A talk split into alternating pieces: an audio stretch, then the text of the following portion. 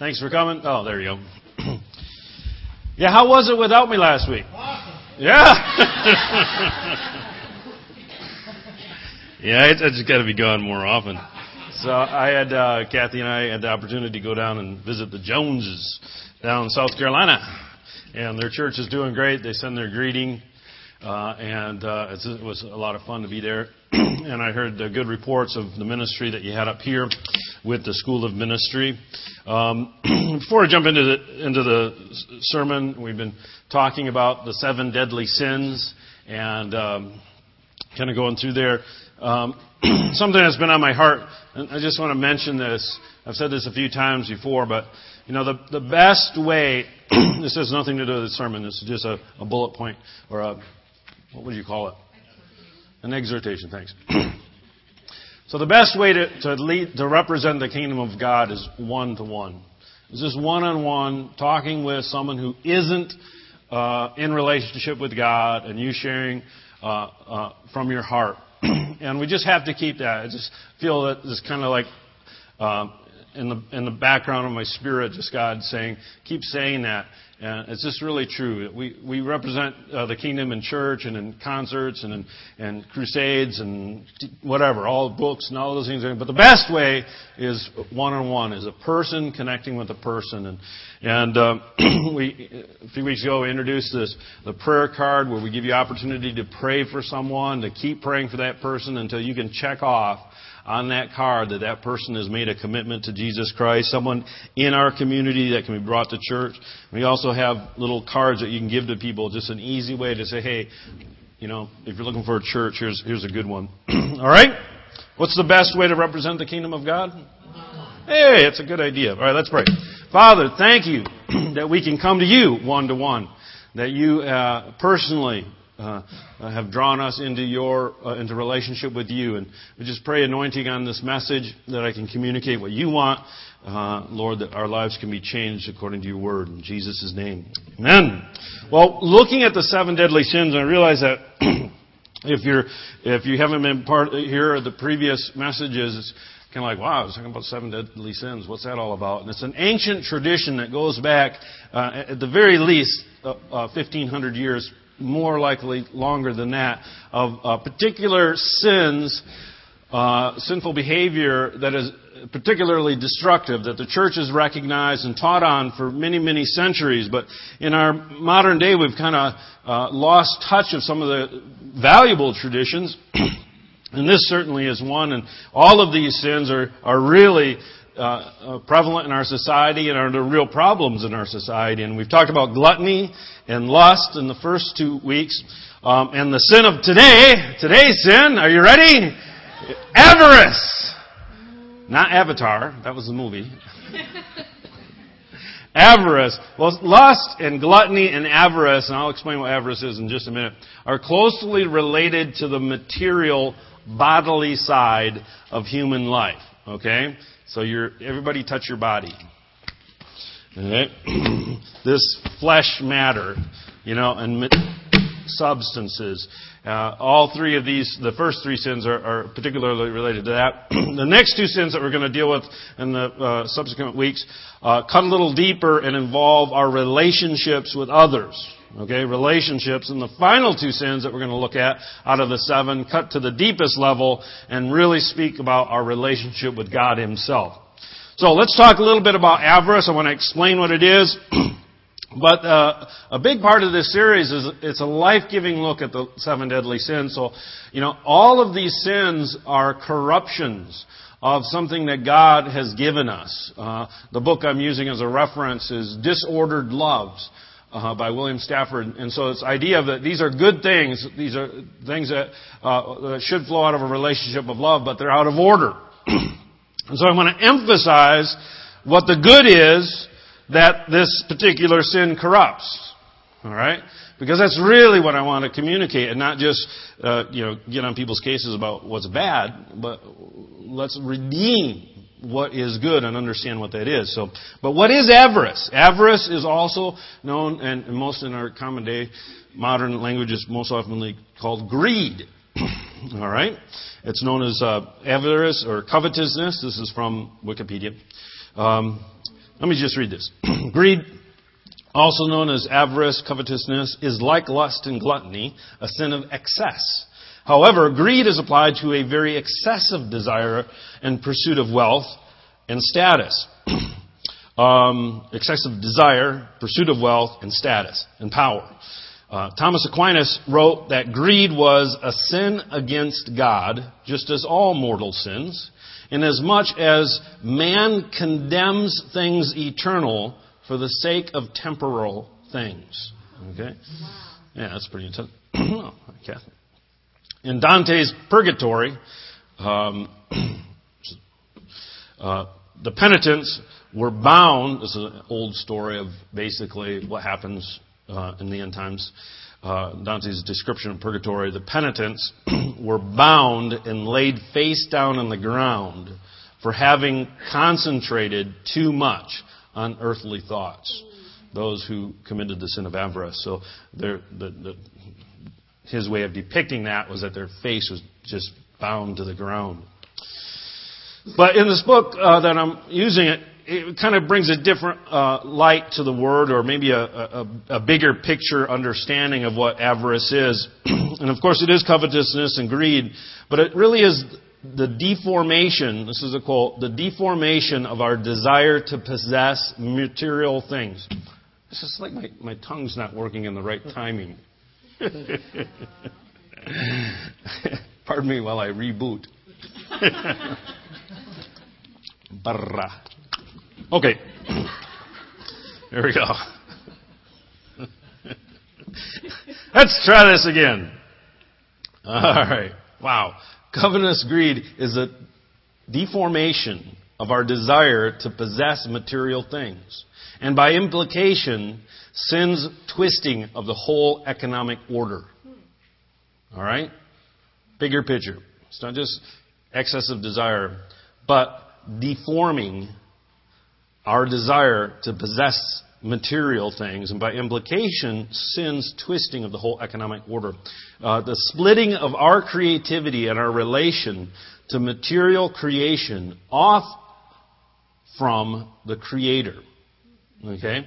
So, so to get down on a way deeper level, maybe some of you aren't that ready for going that deep this morning. But it really, what this sin is really all about is corrupting our relationship with the material creation and our relationship with the Creator. Okay? And so that we don't relate properly to things. Okay? And therefore cannot relate properly to the Creator of all things. Separating ourselves as created beings and the created things surrounding us apart from the Creator. All right? And a division between stuff and the one who made all the stuff. That's really where this sin gains its power and where it has, and where the real problem lies.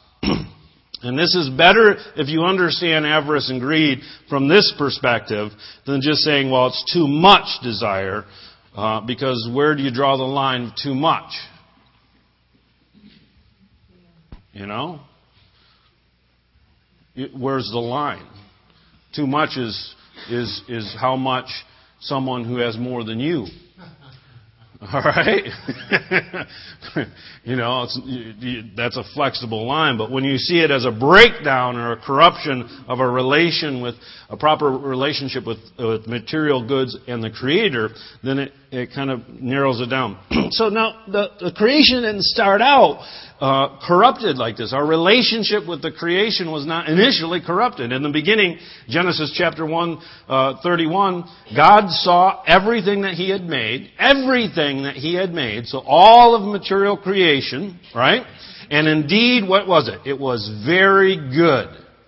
Okay, so stuff is good. Everything is good. It's very good. And then, and then what happens? It says in Genesis chapter 2, 7, it says, And the Lord formed man of the dust of the ground. Alright? Let's just think about that. We're made out of dust. From dust you have become, and from dust you will return. In Psalm 103, verse 14, it says, For he knows our frame, he remembers that we are dust.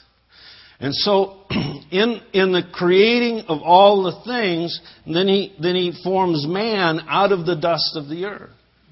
And so our material side of us actually is made out of the same raw material as everything else.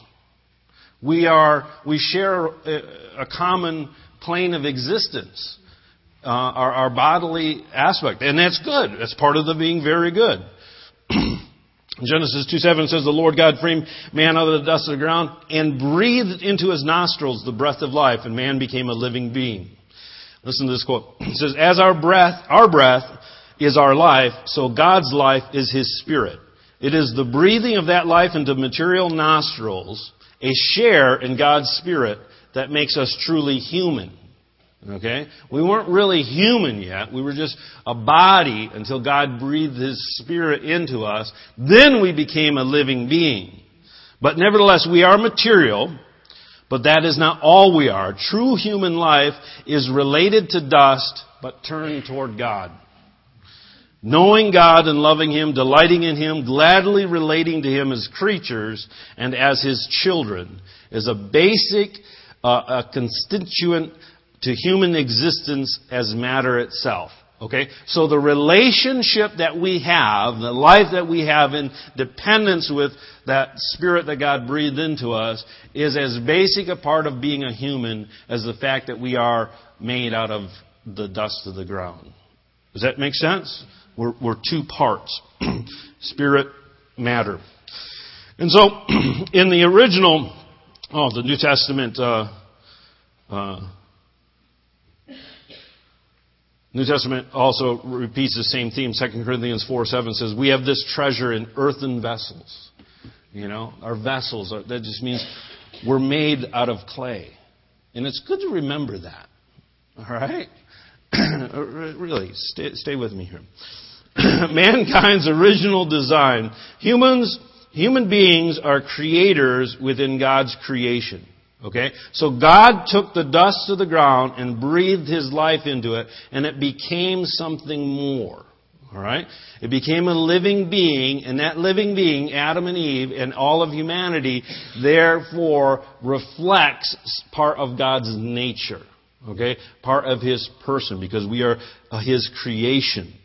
In the same way, we take stuff, alright? And form it into something, and in doing so, we figuratively breathe our life into it. Okay? As we shape it, we're investing ourselves. Anybody that's worked on something for a long time, you're investing part of yourself into that thing, into that project, or that creation. Okay? and so you're breathing life into it. And think of it in a garden. You, you till the soil, you weed it, you plant the seeds, you, you water it. You, there's a lot of work involved. And then out of that, the plants grow and you, and you harvest. Okay? Or a piece of artwork. It's really easy to, to see it in that connection because it's, you start with nothing, just some raw materials, and then something is created out of it. But it's the same thing if you work, if you're a construction worker and you're building a house, you invest yourself into that and you step back and go, wow, there's a house I just built. Or, or you know, in any avenue of, uh, of you're a nurse and you're uh, helping patients, you're investing yourself into that. And, and sometimes you have to come up with creative solutions to the problem. That's you being connected with whatever you're doing in a real way. And so we are creators within God's creation. And so we share in God's creativity. We, that's because we are created in His image. Alright? And that's good. Alright? This is the good part of, of how we are to relate to matter. um, uh, creative art and ex- uh, particularly uh, uh, ex- creative expressions in art. I kind of want to uh, focus on this for just a minute. you know, you take you take uh, material things like canvas and paint or pencil, or uh, perhaps uh, uh, if you're a poet or a, a songwriter, you take letters and words, right? And you put them together. You invest yourself into them. Or if you're a musician, you take rhythm and melody, and you just take this raw material, like God took the raw material of earth and shaped it into a human be a body and then breathe life into it. When you breathe life into whatever you're creating, All right? Even if it's making coffee or sandwiches at a, at a sandwich shop, you know, you're investing yourself into it in a little bit. and that's creativity. Even our most as abstract creations, something that's really non tangible, like a thought. You know, a thought is as equal spirit as it is matter? Because you wouldn't be able to think that thought if you didn't have a brain. Okay? And that brain wouldn't be able to work if you hadn't eaten enough food and drinking enough water. Right? So even something as abstract or immaterial as a thought is actually as much matter as it is spirit. Does that make any sense at all? Huh? Say, yeah, it makes sense, but who cares? okay, so we have creation. I got to move on. From creation, we get the next idea of possession. Okay? So everything's good, and we are co-creators with Christ, and so we can create things like God create things in a, in a more limited way, of course. um, but then we get this idea of possession. Now, where does that come from? All right? Did personal possession of things exist before sin? Oh, some people are. God gave Adam and Eve, humanity, uh, authority over all the earth. But as far as we know, before sin, it's not like Adam had it personally. It was Adam and Eve's. Adam wasn't even, it was actually before sin, Adam and Eve were called man, human. Okay? You know, they weren't, they were one. and so this idea of personal possession, let me read a quote just to, so, so you all don't get mad at me. Westerners now take the idea of pro- private property for granted and the absence of it as inconceivable tyranny. Okay? But this idea of, of, of mine, Mine! right? We've all seen kids do this. You know, it's always intrigued me. In a nursery, there's like 20 toys, and one kid's got one toy. That's mine! And they only say it when the other kid reaches for it. Mine! And then they set it down over here. You know, and the kid goes over there. Mine! it's the child's version of avarice. Unfortunately, many adults have a grown up version that's much more perverse. Okay? It's mine only for the sake of being mine. There's no real reason it's mine. You know, it's a nursery toy. You know? And there's that, that essence. Out of that grows avarice. How about we say that? Okay? and this idea of personal property, you know, uh, the absence of it is inconceivable. It's tyranny, of, you know, communism. And I'm not a communist, trust me. It's a, that's a failed economic system from the beginning. but would that have been the case if Adam and Eve had not sinned? Would personal possession even matter in a world where there wasn't any tyranny or selfishness or theft? Without any stain of sin, would it even matter? Are you seeing? If something, if no one would ever steal anything, then you wouldn't have to worry about something being yours. But just, just think about it for a while. Where is this idea of possession and how does it fit into a biblical framework and our relationship with the created matter? All right? and, and the book goes on for chapters discussing this, and it's an interesting thing to think through. The, the point that we lead up to is that regardless of how it might have been, because we don't know what, it, what the world would have looked like without sin, certainly there is uh, biblical, uh, clear biblical foundation for personal property. I'm in no way saying that that's not biblical. uh, stealing wouldn't make any sense if somebody didn't own anything. All right? But what would it look like if there wasn't sin? And we don't really know. What we do know now is that, let me just read this quote. Our desire to possess as things are now is always infected with this, with our rebellion against God. Okay, the desire to possess has in it an infection. All right? But there's a, there's a cure for that infection. That's what we're going to get to. So let's talk a little few minutes about right possession uh, and I just want to give you the idea that avarice is really wrong possession. But before we touch on that, we're going to look a little bit at how can you possess something and still be right with God, okay? Or that it can be in a healthy way. First of all, when you create, there's three ways. It's through creation. How can you have your, how, how can you have a proper relationship of owning something that's not a perversion? You know, the bottom line is we don't own anything. All right? What, what are you going to take with you when you die? That's what you own. Everything else is borrowed. Okay? but, but is there any right possession? Is there a way to hold things dear that, that, that is, yes. When you create something and you invest yourself into something through creating or restoring it that has value. Okay? The value isn't in the object as much as your investment or your relationship with it in a proper way. Because like God breathed His Spirit into the dust, you've breathed some of your life into something. And so there's good. That, that's healthy ownership. You realize it's just a thing, but you've poured part of your life into it. And so you can say that if you created something, if you took raw material and made something out, you can say that's, that's a reflection of me. That's, that's good, healthy ownership. History is another healthy way to possess something. Okay? when you become involved with something over time and, and personal experience. Let me just share it with you, uh, something that's happened to me in the last year or so. Uh, uh, Sarah and uh, a few other people were involved, and they, they redid my office and painted it. And I actually was out of town. I came back, it was all done, and and Sarah has a great eye for, for decorating, and she had bought a print and put it on the wall, and I was like, this is great, you know, and that print is just, the colors are right, but I don't like it. you know, it's like, it just doesn't mean anything. And I, I would rather have a bare wall than have a piece of art on the wall that doesn't mean anything to me. I don't care how nice it is, it doesn't mean anything to me.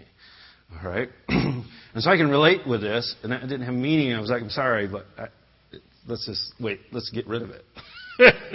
had to do it in a tactful way. And she was like, okay, we got rid of it. But then when we started doing the worship arts, and Heather actually did this painting of the sun, and I'm like, oh, that's great. I want this in my office.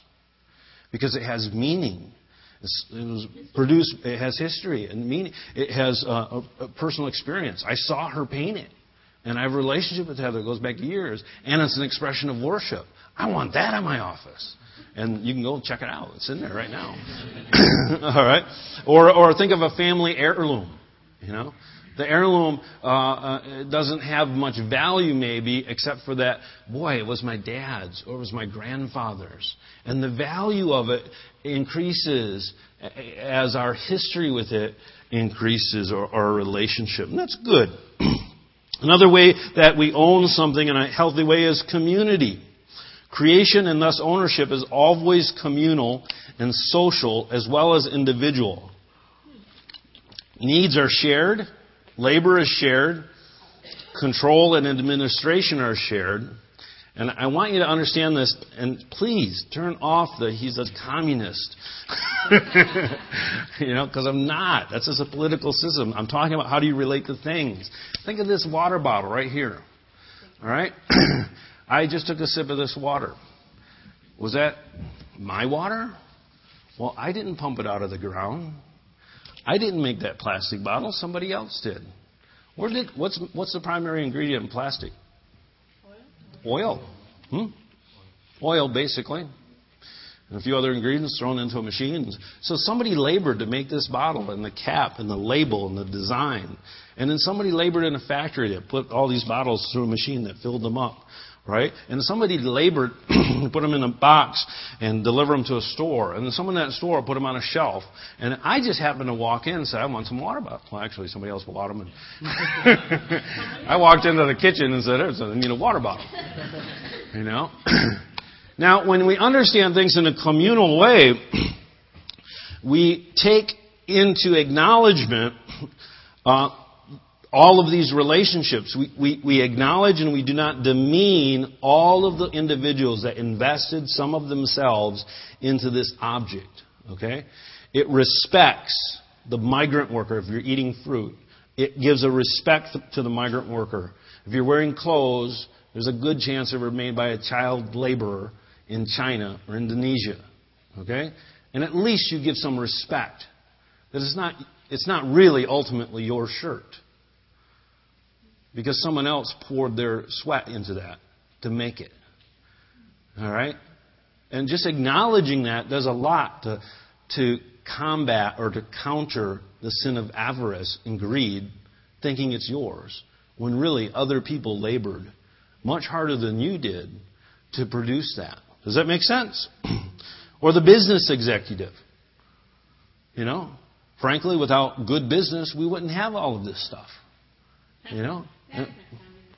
Yeah. and so we, we, we acknowledge that, that it's, it's, a communal effort. Or the retail clerk. By all of these things, we, we keep things in their proper place by acknowledging that everything really is the product of a lot of people's time and effort. Okay? And we acknowledge that and we value that. And we don't ignore that. We don't just say, it's mine. Avarice is putting something created in God's place. It, it, when you break those, those, those proper links, then a thing becomes an idol. All right?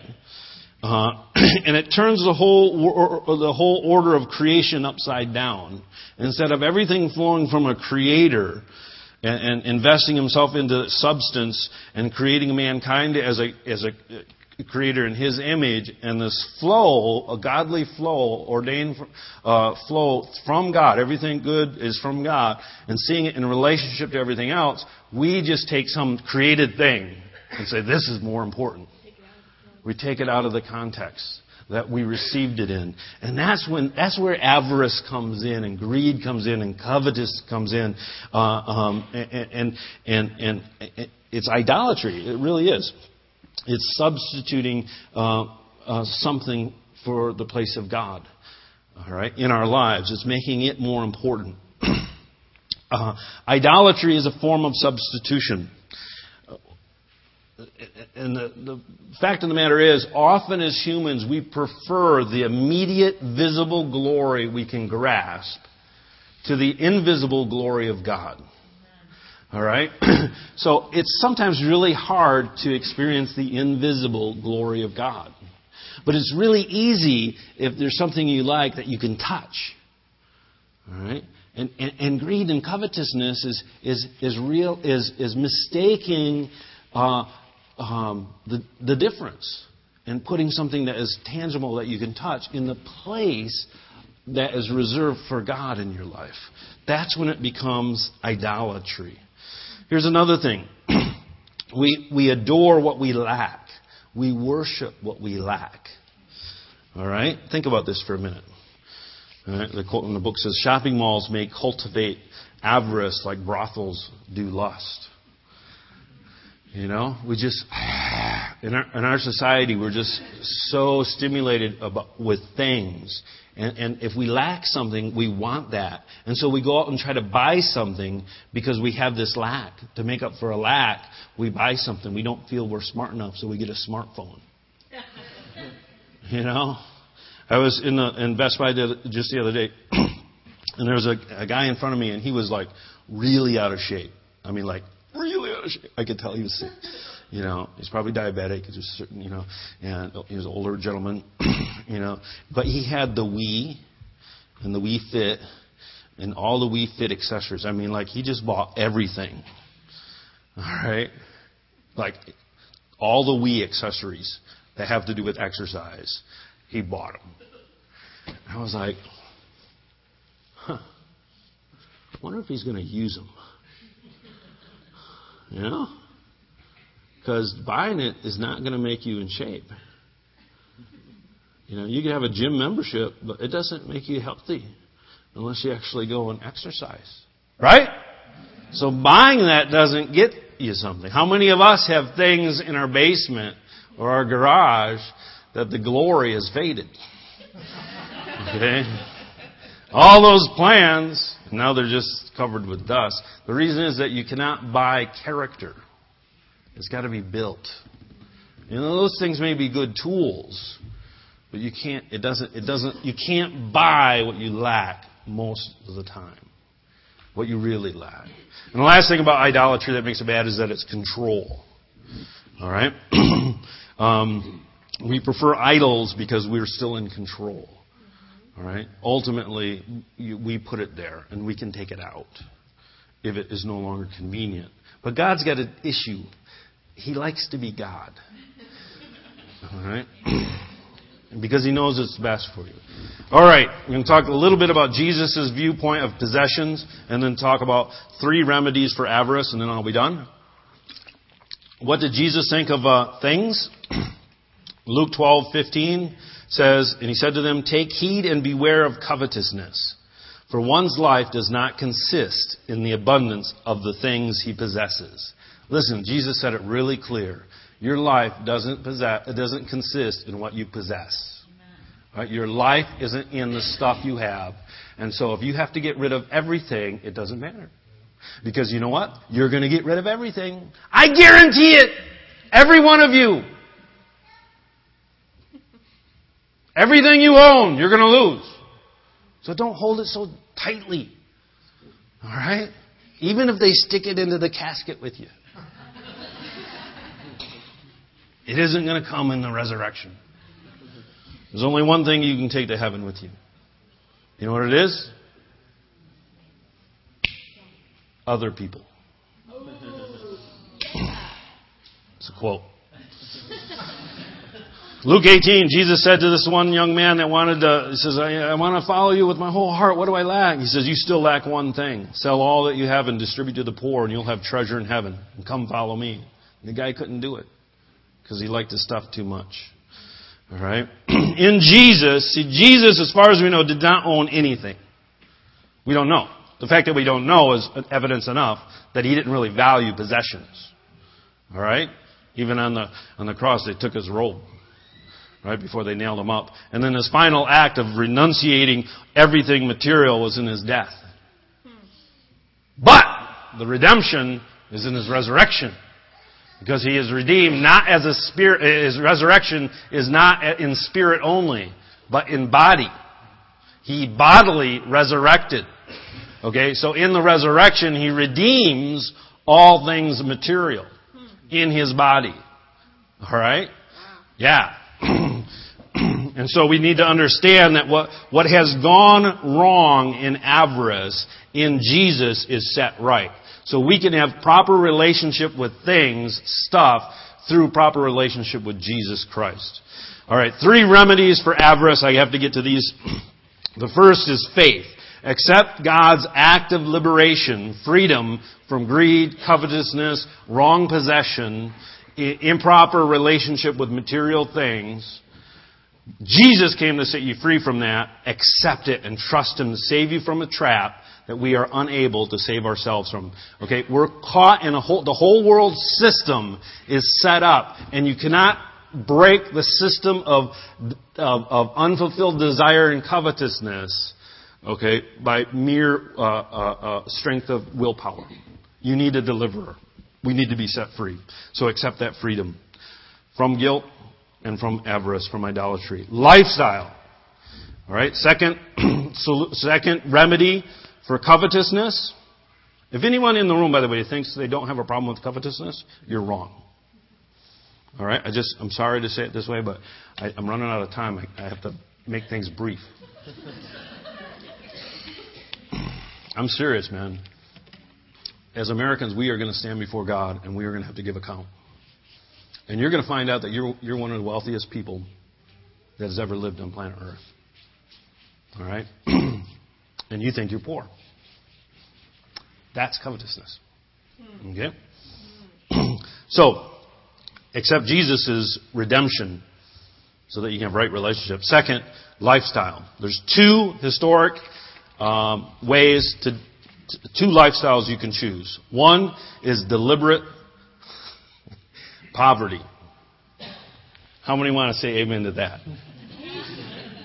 Let's just read this quote. The Christian church urgently needs some of its members to be visibly poor in an act of free renunciation. We need visible examples of the dependence on God alone. People who trust themselves to God's care without compromise as Jesus did. In a world in which the value of persons is defined by economic terms alone, we need people who witness that only God defines human value. This is different than the spirit of poverty that thinks that, that God doesn't want you to have anything or that you're not worthy of having anything. This is realizing that, you know what? You're the child of the God who owns everything, and you don't need any material possession. You don't need to own or control anything. You just want to be a servant. You'll go anywhere and do anything without, and there's some people called to that. All right? it's an act of will. Listen, like fasting is for gluttony, or celibacy is for lust, deliberate poverty is for avarice. Okay? Non-deliberate poverty, if you're just poor because you don't work or, you know, or some other reason, doesn't have necessarily have virtue. But when you choose, maybe just for a season, for a year of your life, you're going to live without any stuff. Or whatever. the second, uh, very few are called to that. The, but we're all called to stewardship. That's the only other alternative for a godly lifestyle in, of relationship with material stuff devout poverty intentionally out of faith or stewardship. Stewardship is simply stewards rule and care for something on behalf of its true owner.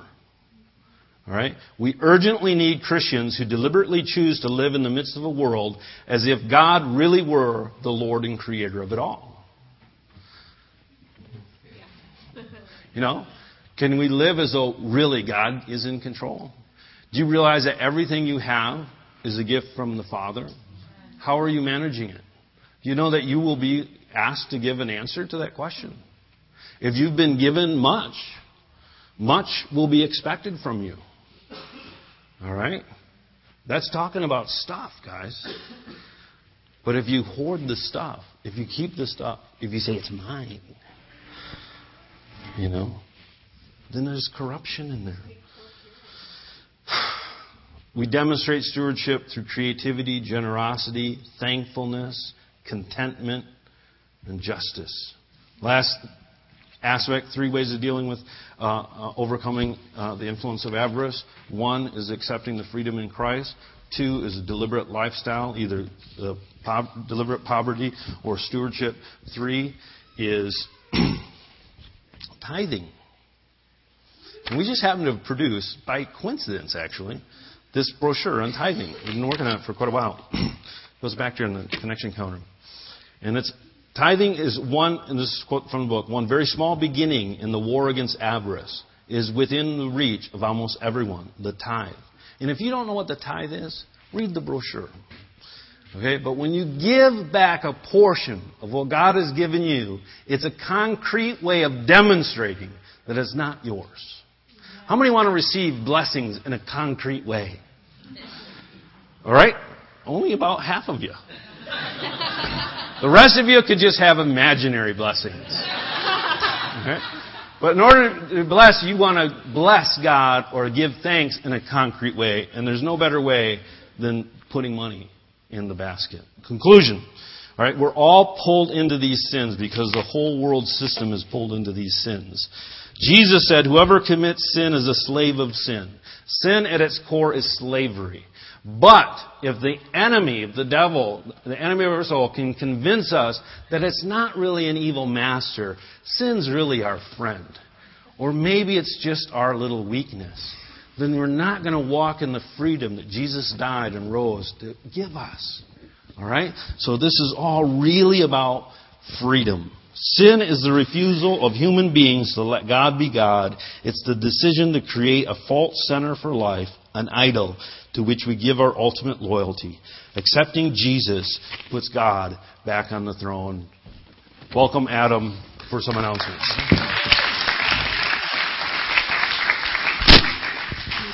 All right. Thank you, Cameron. we want to welcome our guests. Thank you for joining us here at New Day today. We have a